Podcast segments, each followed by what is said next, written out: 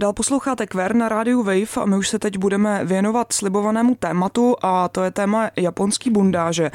Se mnou ve studiu je Rigerka, to znamená člověk, žena, která váže, která se aktivně věnuje téhletý disciplíně. Edna, ahoj.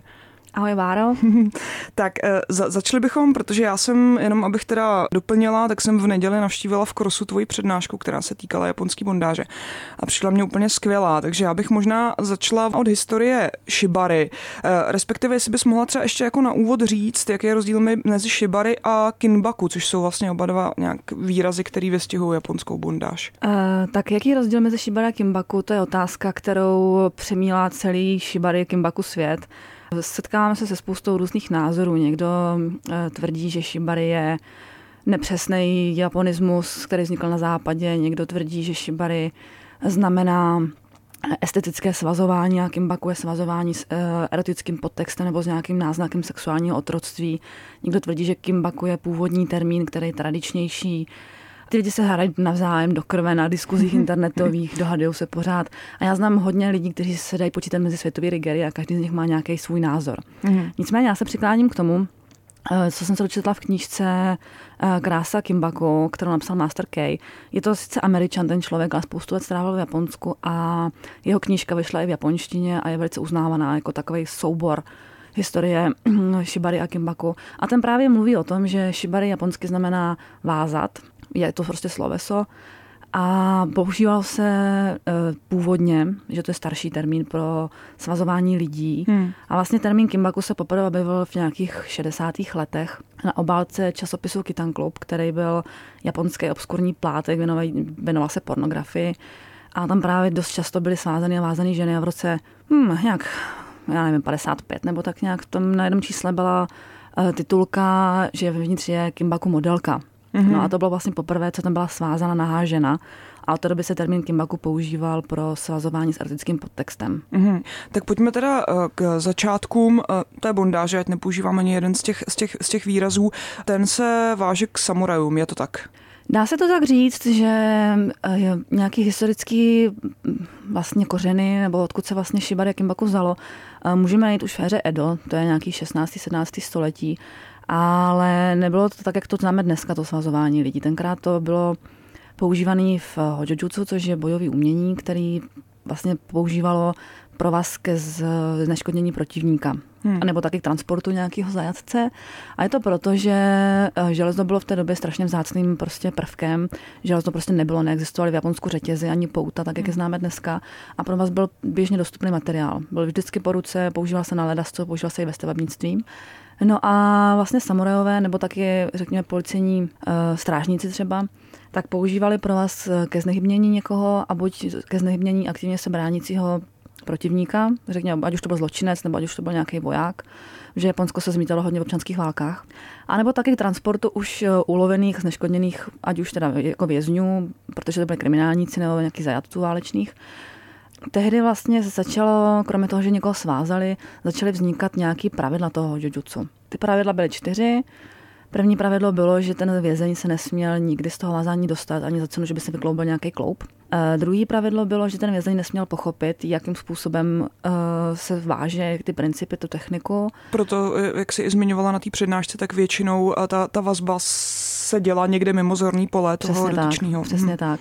A další bylo, že nesmí při tom vázání vzniknout žádný úraz, který je trvalý, nevratný, nebo nesmí ten člověk zemřít. No a poslední, ačkoliv ne nejméně důležité pravidlo bylo, že to vázání musí být krásný.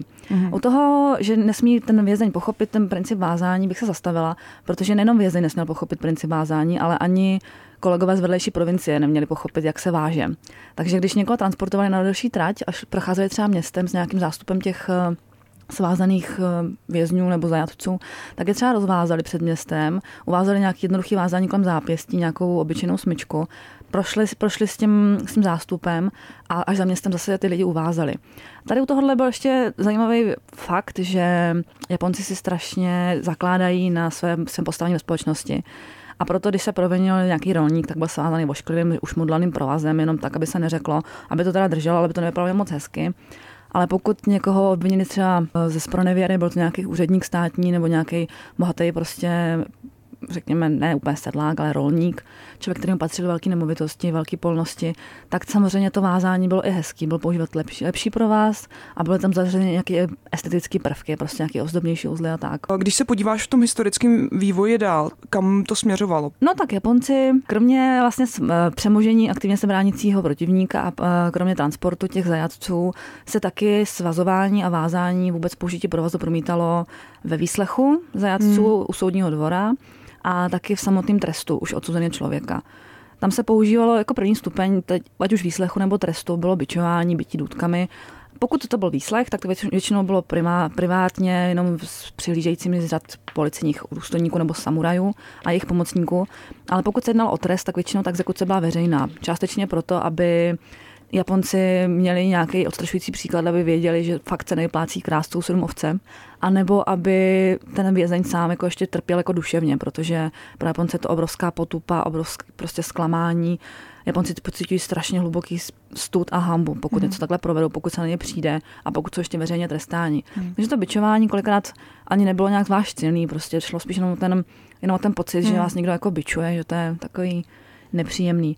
No a další věc, která se používala, už byla jako bondáž zakomponovaná nebo jako použití provazu, bylo kladení, kladení váhy, kladení kamenů. A to člověka posadili na takovou zvláštní dřevěnou podložku, která byla poskládaná z takových trojúhelníků dřevěných a byly tam ostré hrany. Ten člověk seděl, v podstatě klečel, klečel se na patách, znamená ty hrany mu tlačily na holení kosti. A už samo tohle sezení je, nebo bylo dost nepříjemné a dost jako bolestivé. No tomuhle člověku svázali ruce za zády, svázali mu hrudník a na stehna mu kladli kamenné bloky, což ještě zvyšovalo tu váhu, ten tlak na ty holení kosti a věřím tomu, že to bylo fakt nepříjemné. A pokud se člověk nepřiznal už tehdy, tak se používal další, další způsob a to bylo vázání, dneska tomu říkáme jako kreveta, ebi. A to člověk seděl, měl svázaný hrudník, ruce za zády a kotníky měl v tureckém sedu a ty kotníky měl svázané buď hrudi předním vázáním, anebo provazem, který šel přes rameno zase zpátky k zápěstí. Když se ten provaz od kotníku k zápěstí dobře utáhl, tak ten člověk v podstatě byl skrčený a strašně se zmenšuje kapacita plic, to znamená dýchání je hrozně těžký a obtížný. Člověk ztrácí vědomí, teď se odkrvou končetiny, bolí záda, fakt náročné vázání. Dneska se používá taky, je to čas součást nějakých, řekněme, erotických hrátek, protože při správné poloze eh, dochází k odhalení užitečných míst, ale hmm. samozřejmě musí se to vázat s rozumem. Hmm. No a poslední stupeň, ať už teda výslechu nebo samotného trestu, bylo, byl závěs. Nejčastěji pověsil člověka jenom za hrudník, bez opory pod nohama, což taky zmenšuje to kapacitu plic, hrozí u toho velké zranění nervový, je tam velká zátěž na paže, na, na žebra, může dojít ke zlomení žeber. No ale Japonci jsou taky samozřejmě velice tvůrčí a tvořiví, takže ty závěsy obměňovali, občas pověsili někoho hlavou dolů vyloženě, což paradoxně není tak nebezpečný jako ten úvaz za ten hrudník. Aha. Takže to vlastně v té éře, éře Edo tady tohle to probíhalo často a byly ty běžný, běžný prostě aktivity těch samurajů. Mě vlastně zaujala docela pozice tradičního japonského divadla právě v, v oblasti bondáže, tak jestli bys mohla nějak přiblížit tohle. No tak s tím se setkáme v divadle Kabuki, což na přelomu vlastně, nebo na konci éry Edo, kdy už ty boje nebyly tak hrozně krvelačný, ta občanská válka nebyla tak zběsilá, samurajové v dobách míru a klidu mohli složit zbraně a užívat si své bohatství, protože samuraj byl velice vysoce postavený člověk ve společnosti a taky velmi movitý. No a když teda neválčili, tak měli čas věnovat se sami sobě, věnovat kultuře, rozvoji ducha a v té době vznikalo Kabuki divadlo. Zajímavé bylo, že nejdřív v tom divadle mohly hrát i ženy, mm-hmm. ale protože se stávaly oběťmi nějakých sexuálních nátlaků a ataků, tak jejich role postupně hráli mladí muži, kteří mm. měli jako ženský prvky v obličeji a byli přesto za ženy. Bohužel to, že to byli muži, taky ne- nepomohlo tomu, aby ně nikdo neobtěžoval, takže na konci v podstatě hráli Kabuki divadlo pouze voškliví staří pánové, kterým nikdo potom neubližoval. Jasně. No a ty hry v podstatě měly dost často jednoduchou zápletku. Nejoblíbenějším ústředním, prostě, ústředním postavou byl samuraj nebo služka, děvečka z venkova. No a tenhle člověk se často dostal do nějakých nesnází, bojoval s někým, bylo mu ukřivďováno. Ty Kabuki hry byly dost...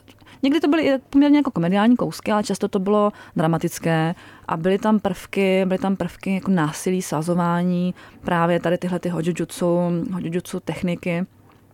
A bylo to proto teda, aby ten samuraj, když už nebojil, tak aby si aspoň připomněl ten adrenalin tím, že chodil do divadla. No. Jasně. No jakým vlastně způsobem uh, bondáž pronikla, uh, ať už od těch samurajů nebo i z toho divadla vlastně do intimní sféry, jako do těch domácností a tak? Já si upřímně myslím, ono totiž nejsou žádný písemný jako dochovaný záznamy z té doby o tom, jak žili vlastně intimně Japonci.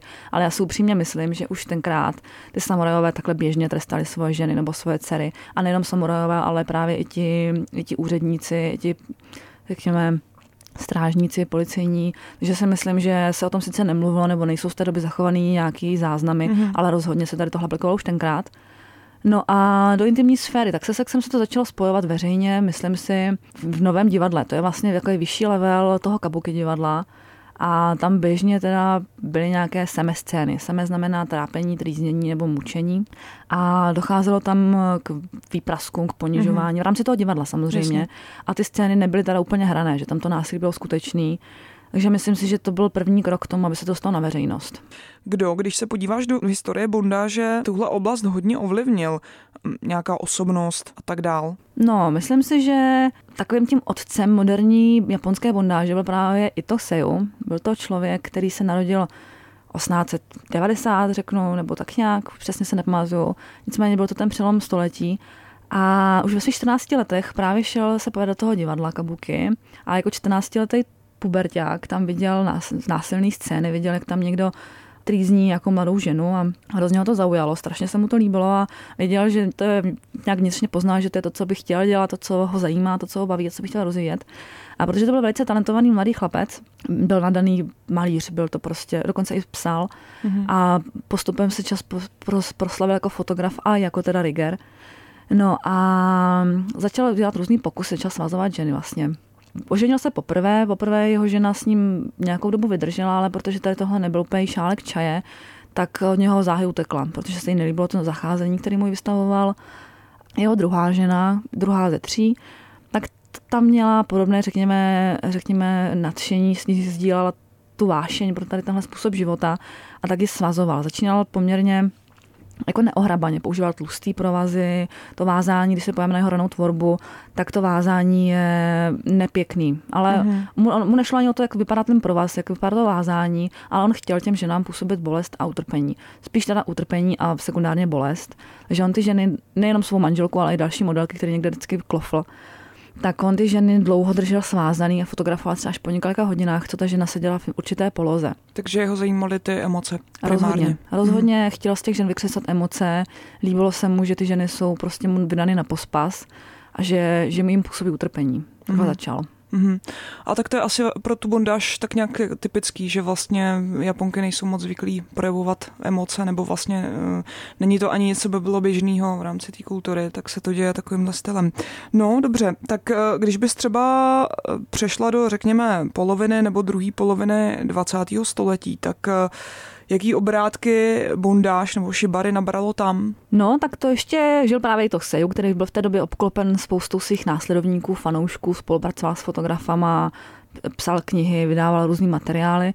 A v té době už vlastně vycházel Kitan Club, jak jsem říkala, to byl plátek, kde vycházela pornografie, vycházely tam romány, vycházely tam povídky, básně, spousta, spousta fotografií nahých žen. A těch magazínů začalo přibývat, začalo se o tom víc mluvit, začaly vznikat první bé dé es em kluby, kde se začaly dělat jako první jako živý show. A v Kitan klubu, který byl opravdu populární, ale mi vycházel asi do roku šedesát pět, nějakých skoro třicet let fungoval, tak tam vycházel román Květina a had, Hanna Tuheby, a tenhle román se dostal, dočkal několika filmových zpracování. A vlastně dostáváme se nějakým sedmdesátým letům, kdy vybuchl brutální boom pornografických snímků filmových. Mm-hmm. Čím to co bylo? To... Dovedeš si to vysvětlit něčem? Já si myslím, že to je prostě přístupem Japonců k sexualitě, že jsou otevření a že si tohle mohli dovolit. To, co tenkrát probíhalo v Japonsku, by nikdy v Hollywoodu neprošlo. To mm-hmm. prostě úzkoprsí Američani by to nikdy nedovolili.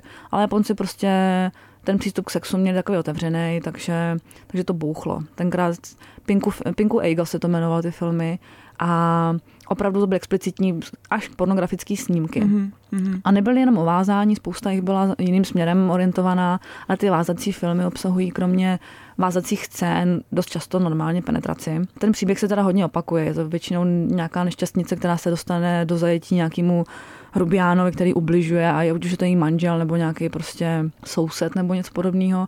Ta žena mu většinou uteče po, nějakým, po nějaké době. V průběhu toho útěku potká další lidi, kteří ubližují a na konci zjistí, že vlastně to ubližování to, co jí dělá šťastnou, a vrátí se k tomu prvnímu, co jí trápil. Tak to byl takový japonský happy end. No. Mm-hmm. Ale to těšilo se to velké popularitě. Dneska už ty filmy není tak jednoduché sehnat, ale sama jich mám poměrně hezkou sbírku a jsou to krásné kousky. No. Kdy jsi začal vlastně sbírat tyhle filmy třeba? Já jsem se k tomu dostala učitel, který mě učil vázat, je brněnský reger Soptík, tak byl tak laskavý, že mi ty své ty filmy jako dal. Mm-hmm. A pak se mi podařilo nějaký stáhnout na netu. Začala jsem s ním asi krátce potom, co jsem začala víc vázat, takže možná to sbírám dva roky. Proč si myslíš, že vlastně dneska západní civilizace, ať už lidi v Evropě nebo, nebo v Americe nebo prostě někde, že, že jsou fascinovaní bondáží, co je na tom baví? No tak uh, asi se v tom mísí otevřenost k sexualitě. Hodně lidí zjišťuje, že má rádo, když jim někdo ubližuje, ať už fyzicky nebo psychicky. Hodně lidí má zjišťuje, že má rádo, když někomu může fyzicky nebo psychicky ubližovat. A samozřejmě ty lidi tím, že mají přístup k informacím, tak prostě vědí, že není potřeba ubližovat někomu proti jeho vůli, že se dá setkat s někým, kdo to má taky rád. Ale to bych řekla obecně o bé dé es em, že prostě to je takový ten boom. Ale proč zrovna vázání? No tak uh, můj názor je, že vázání lidi zbližuje, že v dnešní době hodně lidí sedí za monitorem nebo s telefonem a prostě lidská komunikace se strašně stahuje na takový to minimum, že lidi spolu moc nemluví, hodně si píšou a když už spolu jsou, tak se tam ztrácí ta intimita. No a když někoho člověk váže, tak tam nastupuje jako hodně vysoký level intimity. Mm-hmm. Jsou si lidi blízko. I ta důvěra, přesně, že jo? Přesně tak, je tam hluboká důvěra, bez mm. důvěry to vůbec nemůže fungovat. No tam jako ta sexualita samozřejmě je, ale ne vždycky to musí nutně souviset se sexem. Hmm. Jo? Samozřejmě, když někomu svazuješ něco, provazuje se vede přes prsa, tak samozřejmě hmm. si tady jako ženy nebo dámy dotýkáš. Hmm. Ale nemusí to být vždycky nutně explicitně sexuální. Každopádně ta intimita je tam obrovská. A hodně vázaných lidí mluví o, o tom, co jim bondáž dává tak, že jim to dává jistou svobodu mysli. Že v ten moment, když svěříš někomu svoje tělo, tu kontrolu nad tím tělem, pokud mu důvěřuješ, tak se můžeš zamyslet, můžeš meditovat, můžeš prostě se odprostit do těch světských starostí, od toho, co tě tady trápí a nechat se unášet prostě myšlenkama a je to příjemný, no. A ne vždycky to musí bolet. Ně- některá bondáž prostě je tak vázaná, aby to nebolelo. Někdy to bolet může, někdy to může samozřejmě zahrnout i další praktiky. Ale můj pr- jako názor je, že hlavně lidi hledají intimitu a blízkost. Mm-hmm. Co vlastně tebe přivedlo k bondáži? To je docela dlouhá historka, plná ne úplně veselých věcí, ale když jsem měla svůj první bé dé es em vztah, který nedopadl moc dobře, rozhodla jsem se, že s tím seknu, že už se tomu nikdy nebudu vracet a že už nikdy nechci dělat nic takového, že budu jenom normální a hodná. No ale krátce na to jsem samozřejmě zjistila, že to moc nefunguje a snažila jsem se to před sebou tajit a skrývat a říkala jsem si, že přece budu hodná. Vím, že potom umřela moje máma docela nešťastně a tragicky a já jsem pochopila, že život je hrozně krátký na to, abych si lhala do kapsy, že to prostě mm-hmm. nemá smysl přetvařovat a dělat něco, co mě nedělá šťastnou. No tak chvilku potom, co, co se to vlastně stalo, tak jsem se rozhodla, že půjdu na nějakou akci, kde potkám podobně laděný lidi. A úplně nejbližší akce termínově, to byl bondáž workshop pro začátečníky v Brně. Tak jsem vyrazila mezi neznámý lidi, potkala jsem tam někoho moc fascinujícího, ten člověk mi toho hrozně moc dal, byl to teda muž, ačkoliv já jsem sama na holky, tak to byl muž a moc mě obohatil. Už jsem ho teda nikdy neviděla v té době, což je velice zajímavý. Ale tím, jak moc mě obohatil, tak jsem zjistila, že ta bondáž má fakt hodně do sebe a začala jsem se o to téma zajímat. A ačkoliv teda dělám i jiné praktiky, protože tak trochu samozřejmě mám nějaký sadistický sklony, tak ta bondáž je to, co mě zajímá nejvíc, protože se tam dá najít strašně moc věcí. Je to o velkém rozvoji člověka, o emocích a tak. A v neposlední řadě je to krásný. Já mám hrozně ráda ženské tělo. A provázem dokáže z toho ženského těla prostě udělat opravdu něco ještě krásnějšího. Mm-hmm. Že? Některý, no, já bych o tom mohla být dlouho. Já jsem prostě takový vizuální gurmán a líbí se mi, jak to vypadá. No. Hezký. A hodně těch akcí se děje v Brně podle všeho. Tak dá se říct, že Brno je třeba v něčem před Prahou, co se týká jako současný bondáže a, a, a různých, já nevím, setkávání, prostě komunity a tak dál. No, já si myslím, že v Brně tady ta bondáž komunita v České republice začala. Pár lidí se tam začalo tomu věnovat a v Brně sídlí největší český riger, který se tomu věnuje dlouho a je to výborný lektor a je to člověk, který mě k tomu vlastně přivedl skrz to, že mi byl učitelem. Ale dneska už to není pravda. Dneska si myslím, že se to přesunulo víc do Prahy, že v Praze se děje víc věcí, dělají se tady workshopy se zahraničníma lektorama. Dřív se to dělalo i v Brně, ale teď prostě hmm. je to primárně v Praze. A dělají se tady různé akce, různé večírky tematické, třeba Roup Spirit. Takže bych řekla, že se to skoro přesunou do Prahy. Mm-hmm. Jezdíš třeba i za hranice České republiky na, na různý, ať už workshopy, nebo nějaký show, nebo třeba nějaký konference, jaký to má třeba rozměr i po této stránce, jestli, jestli se to dotýká i té odbornosti víc? No, jsem jediná Češka, která i vystupovala v zahraničí, dokonce uh-huh. dvakrát, jednou v Londýně, jednou v Paříži. A byla jsem v Paříži na workshopu. Jako nebudu lhát, ačkoliv bych hrozně ráda jezdila na workshopy do zahraničí, protože ty workshopy jsou strašně, strašně obohacující, tak mě drží zpátky finanční stránka, věci, protože hmm. to pekelně drahý. Ale jsem hrozně ráda, že jsme teda myslím, mohli zkusit to vystupování před tím evropským publikem. Hmm. Bylo to bezva a určitě to nebylo naposledy. Plánujeme právě ještě nějaké další uh, výlety do zahraničí, takže uvidíme. Kde ta scéna, ve které zemi hodně žije, a v té souvislosti mě napadá otázka, jak jsme na tom třeba v porovnání jako Česká republika s jinýma zeměma, tak jako jasně ne, ne, nebudu srovnávat s Japonskem, ale třeba v rámci toho evropského kontextu. No tak my jsme uh, trošku malinko pozadu, se myslím, třeba vůči Francii nebo Itálii nebo Německu, ale hodně rychle to doháníme. Je tady teďko generace rigerů, kteří jsou progresivní, kteří se vzdělávají, kteří rostou a kteří si myslím, že mají, jsou talentovaní a můžou být vidět, když budou chtít. Mhm. Otázka je, že ne každý chce být veřejně známý v médiích nebo prostě obecně známý kvůli práci, kvůli rodině a tak. Já mám to kolik, že mám práci, kde to vůbec nevadí ničemu. Moje rodina poměrně mohla, mám jenom bráchu a tátu, takže ty jsou s tím taky v pohodě. Ale je pravda, že v Čechách to zatím není na takové úrovni jako jinde. Ale myslím si, že to je otázka několika let, než se to srovná ty rozdíly. Co se třeba na takovém workshopu ze začátku učí, když bys měla nějak popsat um, tu, tu vazbu a, a ty první kroky? Určitě bezpečnost, protože bondáž není jednoduchá sranda. Může člověk druhého člověka zranit, může mu ublížit a je důležitý znát nějaký prostě pravidla, co se dělat může, co se dělat nemůže. Hmm. Stalo se ti někdy něco takového, že nechtěně třeba někomu? Stalo. Stalo a byla to taková, byla to nehoda. Bylo, já jsem hrozně, hrozně zaměřena na bezpečnost, právě protože bych někomu neublížila. Jsem kolikrát až přehnaně opatrná, přehnaně hysterická a vázala jsem jednu slečnou teprve po třetí, moc jsme se neznali a já ačkoliv když vážu někoho takhle neznámýho, tak se každou minutu ptám, jestli všechno v pořádku mm-hmm. a kontroluji, jestli jsou ruce v pořádku, jestli je všechno OK. A tak se začíná mi říká, že všechno v pořádku je, nicméně ona má poměrně jinde práh bolesti a nevšimla si, že něco v pořádku není a po rozvázání jsme zjistili, že nemá cit v prstech a že Aha. nemůže úplně ovládat prsty. Hmm. Jako bylo to nervové zranění, strašně mi to mrzelo, byla jsem z toho opravdu dlouho, dlouho špatná. Nicméně, ačkoliv jsem zpytovala své svědomí, vím, že se to prostě stalo, že to byla nehoda, že to nebyla moje chyba, že to prostě se stalo. Ale během pár dnů byla v pořádku a do dneška spolu vážeme a do, nestalo se, že by, jste, že by to poškodila náš vztah. Ale jako bylo mi to moc líto, ale jsem strašně ráda, že se mi to stalo, že to nedopadlo hůř a že teďko vím, že nestačí se jenom ptát, že prostě i ty odpovědi nemusí být úplně přesný od toho modela nebo modelky. Takže je nějak jako testuješ nebo šaháš na ně, mm. jestli je všechno jako v klidu, jestli... Určitě jsou nějaký způsoby, zjišťuješ, jaká je hybnost prstu, jestli ten člověk dokáže prstama hýbat na rukách, jestli zvládne třeba zvednout jenom palec, jaký je jeho mm. sevření prstů.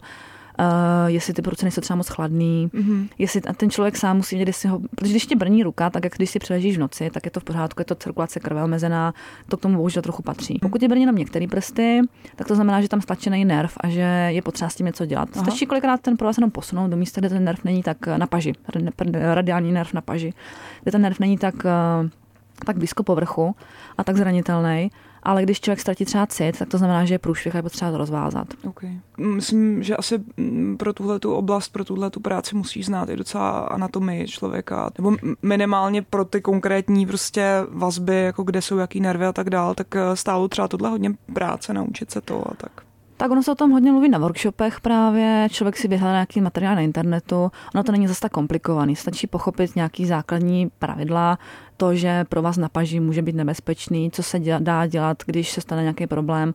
A ono samozřejmě zkušenosti přechází z praxi, já jsem zkrátka taky nevěděla, co dělám pořádně. Mám kliku, že jsem vlastně neudělala nic horšího, jo? Že prostě člověk z začátku neví úplně přesně, co dělá.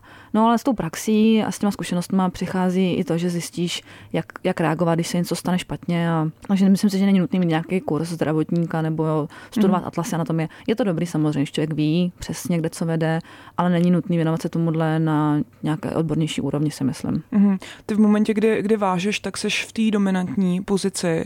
A když budu osobnější a podívám se třeba do tvýho vztahu, tak baví tě třeba i ta submisivní poloha nebo vůbec?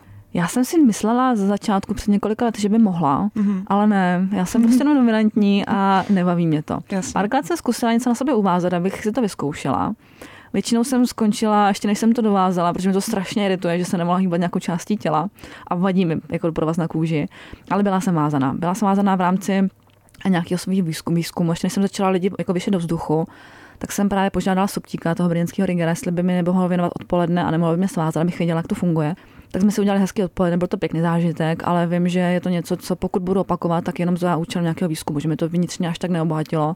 Ale jsem ráda, že jsem to zkusila, že vím, když někoho pověsím, kde pro vás co dělá, tlačí, netlačí, který vázání, co dělá jako lidsky s tělem, ale nějak mě to neobohacuje. No.